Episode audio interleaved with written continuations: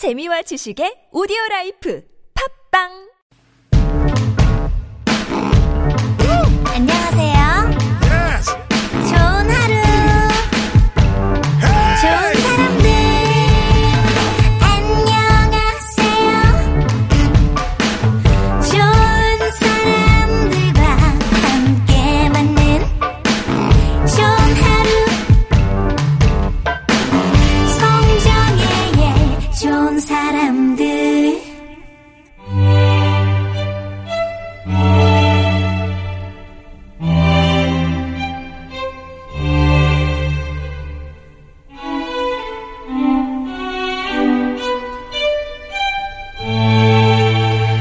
지루하고 딱딱하고 뻔한 고전이 아닙니다. 재미있고 유쾌하게 만나는 발칙한 고전 이야기. 유광수 박사의 은밀한 고전, 고전 비틀기의 명수, 또 구수한 이야기꾼이죠. 연세대학교 학부대학 유광수 박사님 오셨습니다. 안녕하세요. 안녕하세요.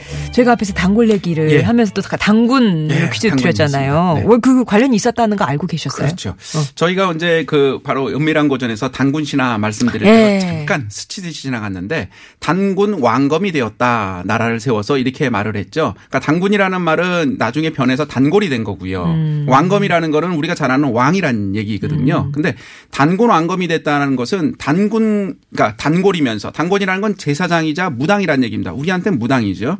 그러니까 그 왕검이다라는 거는 정치적 지도자다 음, 이런 건데 이제 자꾸 그렇게 보다 보니까 두 개의 직이 원래 따로 있다가 아. 이제 한 사람이 같이 했나 보다 이렇게 생각할 수 있지만 옛날에 있어서의 단군이란 다시 말하면 이제 무당이란 그 시대 뭐 세상 모르니까 아프면 찾아가고 그러니까 의사이자 카운셀러이자 지혜자이자 선생이자 형이자 누나이자 이런 분이 바로 단군인 거죠. 그러니까 어떻게 살아야 돼요?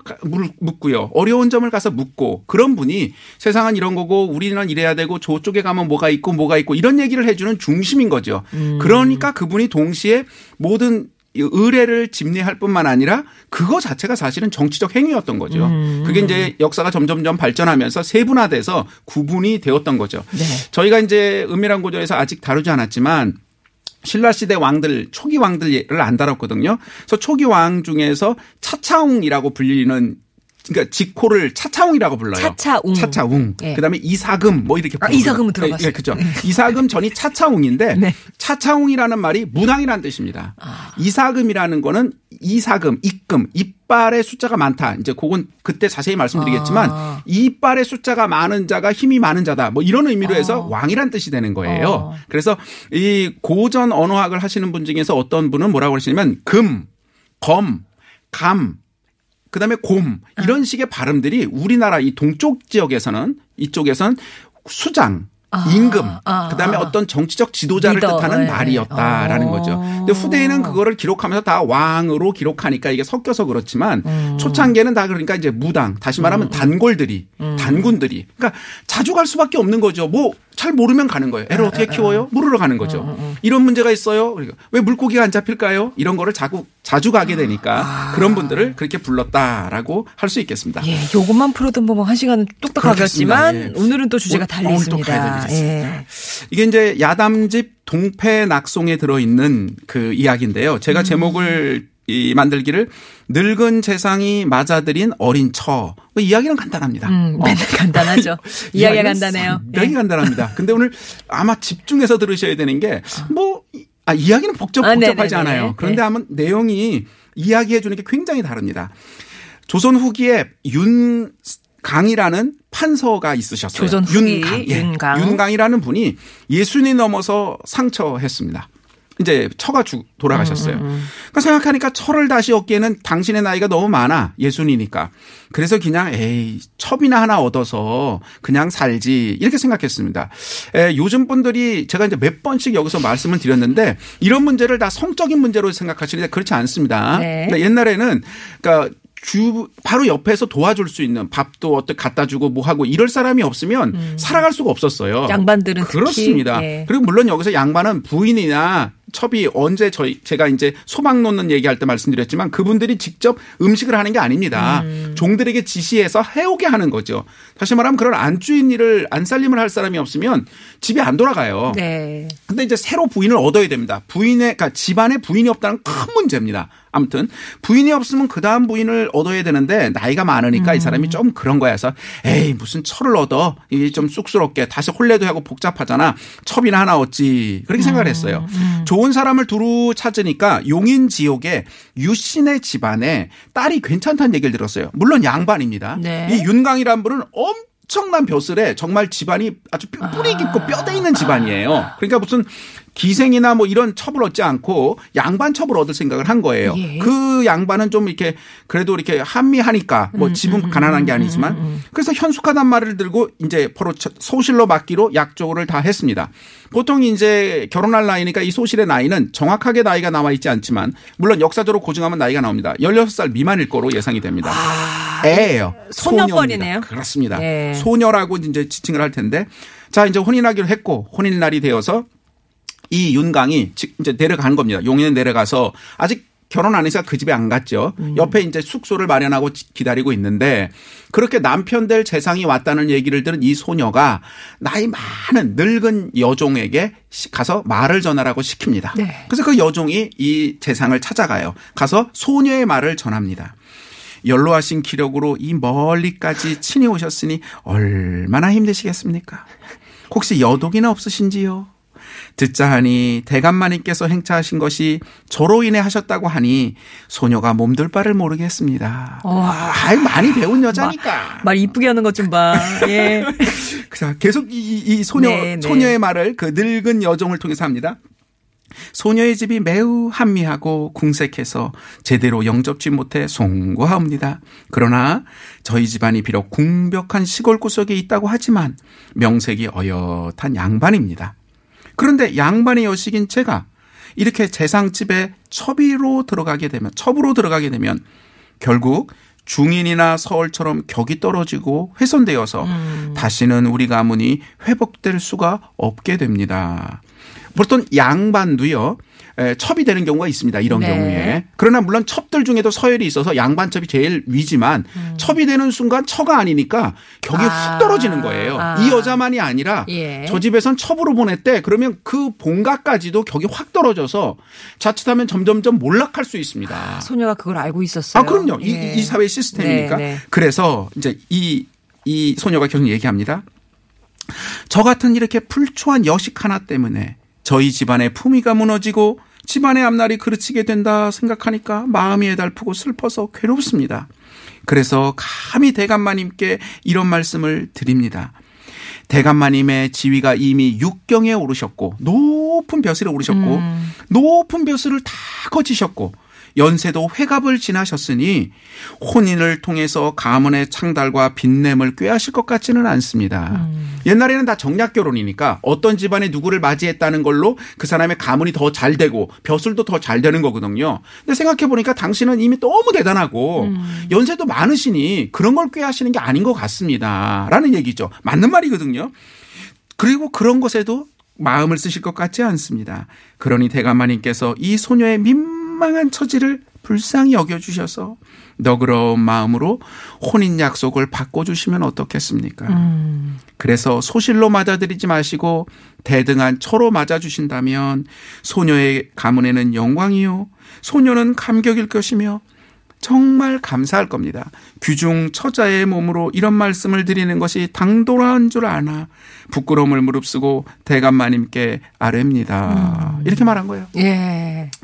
그러니까 이제 이 대감이 떡 들으니까 그런 것 같아. 설득돼. 설득이 돼. 그래서 그러지 뭐 하고 혼인서를 다시 써서 줬어요. 아, 혼인서가 있어요? 아 그럼요. 당연히 어. 결혼할 때로 서로 혼인서. 아, 그럼 거기에 이 사람은 처, 이 사람은 첩, 이런 아, 게 그럼- 다 나와 그러니까 있어요? 규칙이 있습니다. 철을 맞아들이는 규칙의 방법들이 있으니까. 예. 자, 그러고 나서 이제 날이 돼서 갔습니다. 가가지고 이제 예식을 지내요.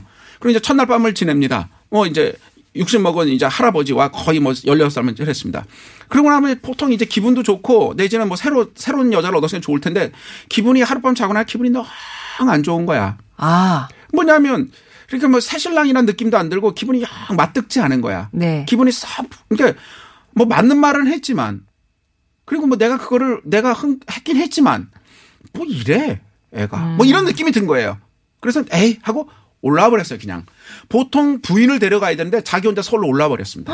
첫날 밤 뒤로요? 그렇습니다. 그리고는 다시는 연락도 안 하고 내왕도 하지 않았습니다. 저런. 그렇게 1년의 10월이 지나갔어요. 그 소녀의 엄마 아버지가 소녀를 불러 얘기합니다. 얘야, 아유 이게 무슨 짓이냐. 처음 혼자처럼 대감님의 소실이 되었다면 너도 행복하게 잘 지냈을 텐데 이게 뭔 짓이냐. 보세요. 뭐 인생이 그냥 완전히 막힌 거야. 이제 어떻게 살 거야. 어. 그래서 막 그런 걱정을 하니까 아우 네가 스스로 네 꼴을 망친 거다. 왜 그랬니? 이제 부모가 막 이러는 거죠. 1년이 지나서 소녀가 말합니다. 저는 이제 이제 재상 이제 남편이 계신 곳에 가겠습니다. 여태까지 연락도 없는데 네가 거길 왜 가? 간다고 뭐가 돼? 그랬더니 이, 이 소녀가 저는 이미 시집을 갔으니 저는 그집 이윤 씨 집안 아, 부인입니다. 사람입니다. 나는 가겠습니다. 아버지 행차 준비해 주세요. 그래서 집이 좀 있으니까 어. 교자를 마련하고 가마를 마련하고 종들을 좀 붙여서 서울까지 이렇게 보내줬습니다. 예. 그래서 이 여자가 쫙 와서 서울의 윤대감 집에 딱 갔습니다. 음. 종들이 쑥 나와서 웬 사람들이 웅성웅성하니까 어디 행차입니까? 그랬더니 음. 이댕 새마님 행차라네 이렇게 종들이 얘기를 한 거야. 그랬더니 아는 거지. 막 들어가서 오. 이제 어, 누가 왔어요 막 이러니까 난리가 난 거야. 예. 어, 왜냐면 이 상황을 너무나 잘 알고 있으니까요. 그러나 냉담해서 받아들이지 않는 거예요. 그러면 어떡하냐. 유씨 소녀가 이제 가만히 앉아가지고 종들에게 할 수 없구나. 행랑채를 치우도록 해라. 행랑채라는 게 옛날 집들은 큰 바깥에 대문이 있고요. 안에 또 담이 있어서 중문이 있습니다. 그 중문이라고 그러는데 그 안에 들어가는 것이 바로 안방이 있고 이런 거고 행랑채라는 건 종들이 사는 곳이니까 대문 아니긴 하지만 문간에 있는 거거든요. 종들의 거처예요. 거길 치워라. 깨끗이 치우게 합니다. 그리고 거길 들어가 앉아서 다 기다려요. 기다려요. 예. 그런데 이 먼저 부인의 다시 말하면 이 대감의 아들이 셋이 있었어요. 예. 다 아주 훌륭하게 공부 잘하고 해서 다 벼슬을 한 첫째 아들은 이미 죽었고요. 둘째 아들과 셋째 아들이 있는데 나이가 많아요. 이미 40, 50대 된 나이가 많아서 이 벼슬이 한 사람들이 있죠. 그 아들들이 오기를 기다립니다. 아들이 이제 벼 대궐에서 퇴골에서 딱 돌아오는데 집안이 웅성웅성한 거야. 이게 뭐, 뭐요? 그랬더니 용인 마님 행차입니다. 아, 그래? 그럼, 야, 이게, 뭔지 알고 있으니까. 이거 날이, 일이 났다. 빨리 들어가서 아버지께 말씀드리고 해야지. 하는 순간 종들이 달려들어서 팔짱을 탁 껴. 누구를? 그, 그? 아들을. 예. 그딱 끼더니 갓을 확 뺏기고 막 강제로 끌어다가 그 행랑차 앞에 그렇게 시켰거든. 그 아, 소녀가. 아, 아. 앞에다 강제로 무릎을 딱 꿇리, 꿇리는 아, 거야. 무릎까지? 무릎까지. 예. 지금 이 무릎이 꿇린 아이 아들의 나이가 40대라는 걸 알려 주시고요. 아이고야. 그랬더니 문을 탁 열고 소녀가 열 몇 살 소녀가 딱 나타나서 말을 합니다. 내가 비록 문벌이 한미하다마는 이미 대감님과 혼인하여 육례를 받았다. 이러니 내가 너희들의 명색이 어머니가 아니냐? 아이고야. 대감께서 나를 소원하게 대하심이야 좋게 원망할 수 없지만 어미를 백리 안에 두고 아들 된 도리로서 만 1년이 넘도록 한 번도 와보지 않다니 너희들의 행동과 말이 참으로 회개하구나. 어미를 이렇게 박대해도 된단 말이냐? 에, 이 아가씨, 아가씨, 아가씨는 아니죠. 결혼했으니까. 이 소녀의 나이가 열 몇 살이라는 걸 기억해 주십시오. 네. 한참 나이 어린데 이게 예의와 법도로 말하니까 뭐 할 말이 없어. 더욱이 내가 지금 이곳에 와서 앉아 있는데 너희들은 밖에서 들어오면서 내게 인사도 하지 않고 곧장 나를 찾아올 것이 마땅하거늘 안으로 들어가려 하더니 이 또한 아주 잘못이로구나. 내가 어미, 어미로서 잘못 살고 있는 너희를 바로잡아 마땅히 매질을 해야 될 터이나 더 있나? 너희들이 위로 임금을 모시고 있다 하니 관대히 용서하노라. 아. 왜 임금도요 벼슬이 높은 사람에게 높임말을 썼습니다. 당상관 이상은 아, 예. 함부로 하대를 안 했어요. 그러니까 그 네네. 얘기입니다. 그래 너희 정말 잘못했지만 니들이 임금님을 모시니 내가 매질을 해야 되나 관대히 용서하겠노라. 음. 일어나서 갓을 쓰고 방으로 들어오너라.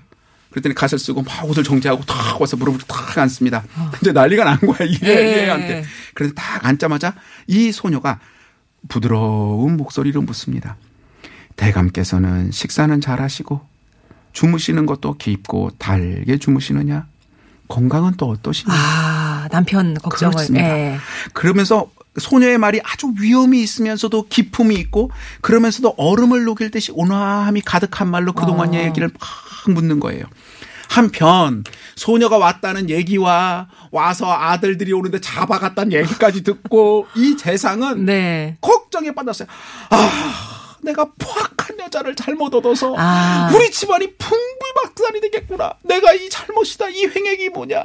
이 세상이 나쁜 사람이 아니에요. 어. 네, 네. 왜 부인을 새로 얻었냐? 새로 얻으면 또 그 부인네 집 때문에 복잡할까봐 음, 소실은 함부로 할수 있으니까 첩으로 얻으려고 한 거고 기생첩이나 이렇게 좀 격이 없는 사람이면 막 이상한 짓을 그래, 힘들까봐 예. 그래도 좀 잘 골라서 품이 있다는 양반첩을 얻었는데 첫날부터 당도를 했고 1년 전에. 막 지금 이러니까 정말 가슴을 치는 거예요. 종들이 근데 계속 보고 와서 보고해서 얘기를 들을, 듣는 걸 들으니 그 소녀가 이런 식으로 온화하게 말하고 위험 있게 말하더라라는 얘기를 쫙 듣고는 아, 진정 슬기로운 부인이로구나. 내가 이걸 모르고 여태까지 사람을 못 알아보고 박대했다니 어리석구나. 하고 안방을 깨끗이 치우게 하고. 깨끗이 예, 치우게 예. 하고 큰 방을 가서 정실 부인으로 쫙 모셔서 안방으로 들이게 하고 아. 집안의 모든 사람, 집안의 모든 사람은 자기와 왕이 아니라 그 사람들의 일가 친척이 다 같이 있거든요. 아, 예. 다 와서 정실 부인에게 배는 예로 다 인사하게 했습니다. 어. 그리고 이 잘 금술 있게 살았고 이 이, 이 여자, 그러니까 두 번째 부인이 된 거죠. 정실 부인다. 네네네. 이분도 아들 둘을 낳고 그 아들이 또 발스라고 자식을 낳는데 이들이 대, 높은 벼슬을 했다 라는 는 이야기입니다. 해피엔딩이군요. 예. 예. 집안 뭐 이렇게 온화하게. 그런 것 같습니다. 예. 맞습니다. 그렇습니다. 자, 약간이 그 당돌함을 보인 네. 이두 번째 정실 부인 얘기가 아마 주가 될 것 같은데요. 그럼 교통 상황 듣고 와서 어떤 얘기인지 좀 풀어보도록 하겠습니다.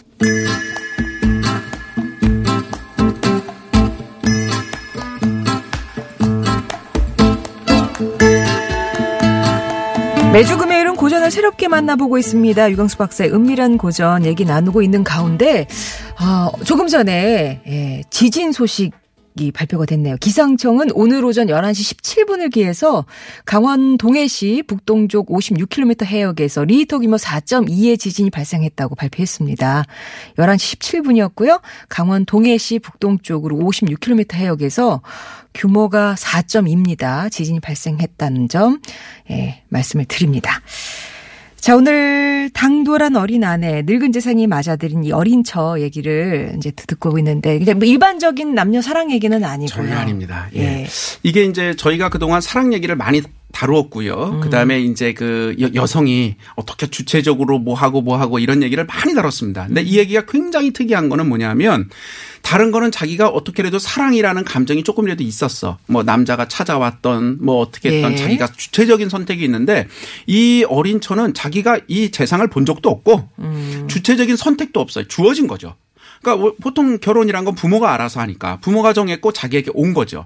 그러면 그냥 있는 대로 따라가면 되는데 그 상황 안에서 이 여자는 너무나 이제 일단 용어는 당돌하게 자기, 자기의 의견을 얘기하는 겁니다. 어, 나는 첩이 될 수 없어요. 나 양반이에요. 그럼 우리 집은 뭐가 되겠어요? 그러니까 나는 처로 받아주세요. 왜? 충분히 얘기할 수 있는 말이었어요. 네. 그러나 보통 그렇게 말하기가 너무너무 쉽- 쉽지 않거든요. 생각해 보세요. 옛날 가부장제 사회의 정점이라고 할 수 있는 남자고요. 아무리 그래도 그렇지 이 나- 남성분은 60입니다. 그리고 이분은 재상을 했고 서울의 엄청난 명문가예요.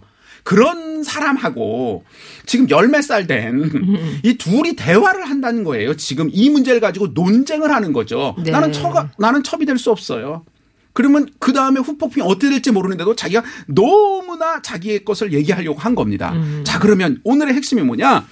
유씨 소녀가 한 짓은 당돌한 것이냐라는 거예요. 당돌함이 무엇이고 당당함이 무엇이고 당참이 무엇이냐를 말하고 싶은 겁니다. 아, 당돌과 당참. 당당함과 당참. 예, 예. 당돌한 건요. 우리가 이제 이 용어가 비슷할 수 있지만 자칫하면 어긋, 어긋나기가 쉬워요. 당돌한 건. 네. 그러니까 자신만 오르면 남들도 받아들여 줘야 한다라고 하는 식이 당돌함인 거예요. 아. 그런 게 당돌한 겁니다. 내가 맞으니까 네가 받아라. 어, 그런 네. 거죠. 예를 들면 오늘 이, 어, 이 어린 이 소녀의 말이 이런 거하고 비슷할 수 있는데 우지 빨리 말씀드리면 제가 한, 한 십몇 년 전에 한 이십 몇 년 전에 어디 아마 놀이터였던 것 같은데 앉아가지고 쭈그려서 뭐 이렇게 글씨를 그냥 생각을 정리하고 쓰고 있는데 웬 꼬마 해가 네다섯 살짜리 애가 아주 귀엽게 생긴 남자애가 오더니 이렇게 보더니 야 너 뭐하니 하고 저한테 그러는 거예요. 자, 애가 그러면 제가 화가 나겠어요. 너무 귀엽고 그래서 네. 어 야라고 그러면 안 돼. 그랬더니 그 꼬마 애가 저한테 저 죄송합니다. 이게 방송용은 아닌데 있었던 일이니까 10년 꼬마니까. 전이라고 하셨죠? 아, 20년 20년 전 그래도 똥꼬야 뭐 하니 이러는 겁니다 저한테. 근데 애가 너무 귀엽고 괜찮아. 네. 그래서 이제 가르쳐 줘야겠다 싶어서 에이 난 똥꼬가 아니야. 나는 광수야. 알았지? 이렇게 이름을 가르쳐 줬어요. 네. 그랬더니 그 애가 뭐라 그러는지 아세요? 음, 광수 똥꼬야 뭐 하니? 이렇게 말을 했어요. 어. 자, 이 꼬마애 귀엽죠? 예쁩니다. 저도 뭐 그때 기분 나쁘지 않았어요. 다만 아이고 참 귀엽다 그랬습니다. 이런 식의 행동을 만약에 예. 걔는 자기가 알고 있는 용어를 쓴 거예요. 네, 자, 네. 이런 게 당돌한 겁니다. 아 근데 이 당돌에, 애가 예. 지금 어린애니까 그렇지 더 커서 커서 커서 하면 나는 맞아. 내가 알고 있는 지식은 그거고 나는 그렇게 해야 음, 돼. 이렇게 말하는 게 잘못하면 자 자기가 하는 게 당돌한 건지 당당한 건지 당찬 건지 잘 모를 수 있습니다. 다만 스스로 구분하면 나는 나 내가 오르면 남들도 받아들이겠지 받아줘야만 해 한다면 그거는 당돌한 것 쪽에 들어갑니다. 어. 그런데 내가 오르면 남들이 몰라줘도 상관없어. 나는 오라. 라고 어. 가는 건 당당함일 수 있습니다. 아 당당하죠. 난 뭐 부끄럼 없어. 내가 오라. 내가 뭐 비리도 아니고 난 잘못도 아니고 나는 오라. 뭐 네가 남- 받아들이든 그- 말든 남들이 몰라줘도 상관없어. 난 내 길 갈래. 이거 당당함입니다. 네. 뭐 당당함이 나쁘다고 할 수는 없습니다. 네. 그러나 오늘 이 유씨 소녀가 했던 것은 당돌함은 당연히 아니고요. 음. 당당함을 넘어 당참을 보여주고 있습니다. 당찬 당참은 뭐냐? 내가 옳지만 네. 그렇게 되어지도록 최선을 다하는 겁니다. 아 자, 이 유씨 소녀가 결국 가서 애 둘을 낳았다고 했지 않습니까? 네. 물론 그냥 소실로 갔어도 애를 낳겠죠. 그래서 애가 둘이 나오면 이 애는 뭐가 됐습니까? 서자가 되겠죠. 네. 서자가 되면 얘네들은 벼슬을 할까요? 못하죠. 못합니다. 이 유씨 처녀, 이 소녀가 했던 일을 당차게도 정말 첩을 부인으로 바꿔달라고 하지 않았다면 자식들은 모두 서자로 태어났을 겁니다. 음. 그리고 만약에 당차게도 집에 그냥 있으면 살 수 있는데 서울로 올라가지 않았다면 그리고 자신보다 한참 더 큰 정말 아주 무서운 40m 되는 사람을 어머니라는 그 권위로 그 당시 법이 니까 아사 무릎을 꿇리고 위험 있게 하지 않았다면 이 모든 일이 되지 않았습니다. 그리고 바른 어머니의 모습으로 자유롭게 하- 했기 때문에 이 모든 문제가 풀렸던 겁니다. 자, 유씨 소녀는 왜 첩 대신 나는 철을 해달라고 했을까요? 자신의 어떤 속상함일까요? 피해십니까요? 그리고 서울로 올라와서 이런 막 그냥 그 재상집 앞에서 한 것은 정말 진상짓을 벌이려고 서울로 온 걸까요? 아니면 1년 동안 자기를 박대던 한풀일까요? 이런 게 아닙니다. 내가 오르니까 난 이렇게 하겠어! 이런 게 아니라 정말 제대로 된 재상을 돌보고 내가 부인으로서 이 주어진 나의 상황 속에서 내가 할 수 있는 최선을 다하여 그 일이 되게끔 노력했던 겁니다. 어. 오늘 동패낙송에 있는 야담집에 있는 얘기를 제가 했습니다. 야담집에 있는 건 많이 각색이 되고 사실은 픽션이 된 것도 많습니다. 네. 그런데 오늘 판서 윤강이라는 분은 실존 인물이고요. 아. 이 분의 유씨 부인도 실존 인물입니다. 아, 실존 인물들이세요. 국조 어. 인물고라는 책이 있는데 네. 그거는 조선 초부터 숙종 때까지의 인물들에 대한 전을 쭉 정리한 겁니다. 저- 이- 이거는 정조 때 쓰여졌는데 음. 바로 오늘의 주인공이 아, 이, 이 부인이 주인공이 되진 않죠. 음, 윤강이라는 이 재상. 이 재상에 대한 챕터를 쭉 읽으면 그 재상 챕터를 누가 썼냐? 정말 냉정하고 정말 아주 서릿발 같은 송시열이 적은 겁니다. 그 내용을 보면 첫째 부인에 대해서도 얘기하고 둘째 부인에 대해서 얘기하는데 이미 돌아가신 첫째 부인, 첫째 부인에 대해서는 별다른 얘기가 없습니다. 아주 문벌이 어느 집에 어느 집에 어느 집에 어떤 집에 누구의 딸로 태어나서 누구 누구를 낳았다 했고 아들 셋을 낳았다고 그랬잖아요. 첫째 아들이 죽었고 둘째 뭐 했다 합니다. 근데 둘째 부인에 대해서는 뭐라고 말하냐면 이어서 부인이 된 유 씨는 사인 유익의 딸인데 자애롭고 온화하여 여러 아들들을 어루만져 키우면서 은혜로운 뜻을 간곡히 베풀었으며 여러 아들들이 그 찡그린 얼굴을 평생 한 번도 보지 못하였다고 한다. 와.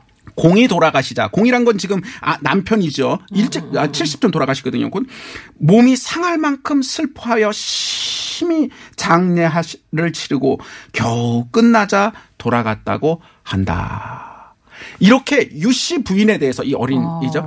그 사람에 대해서는 굉장히 많은 부분을 할애해서 해- 서술을 해 놨다라는 겁니다.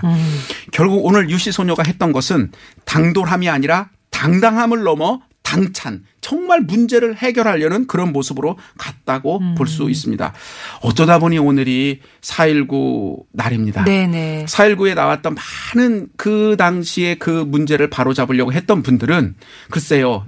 그 당시 사람이나 또 어떤 분들이 보기에는 당돌한 걸로 비춰졌을지도 모르겠습니다. 그 당시에. 그러나 그분들이 하셨던 것은 당당함을 넘어 정말 문제를 해결하고 나라와 어떤 거를 제대로 바로잡으려는 당찬 모습을 보여준 것이 아닌가라는 어. 것을 오늘 날을 맞아서 다시 한번 와. 저도 생각하게 되었습니다.